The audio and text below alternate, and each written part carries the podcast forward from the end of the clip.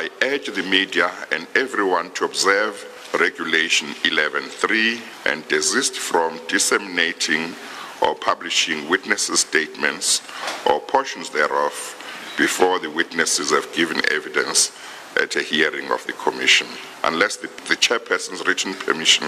has been obtained, I therefore trust that in support of the work of the Commission, all media houses, journalists, commentators, analysts, and the public at large will not act in breach of the regulations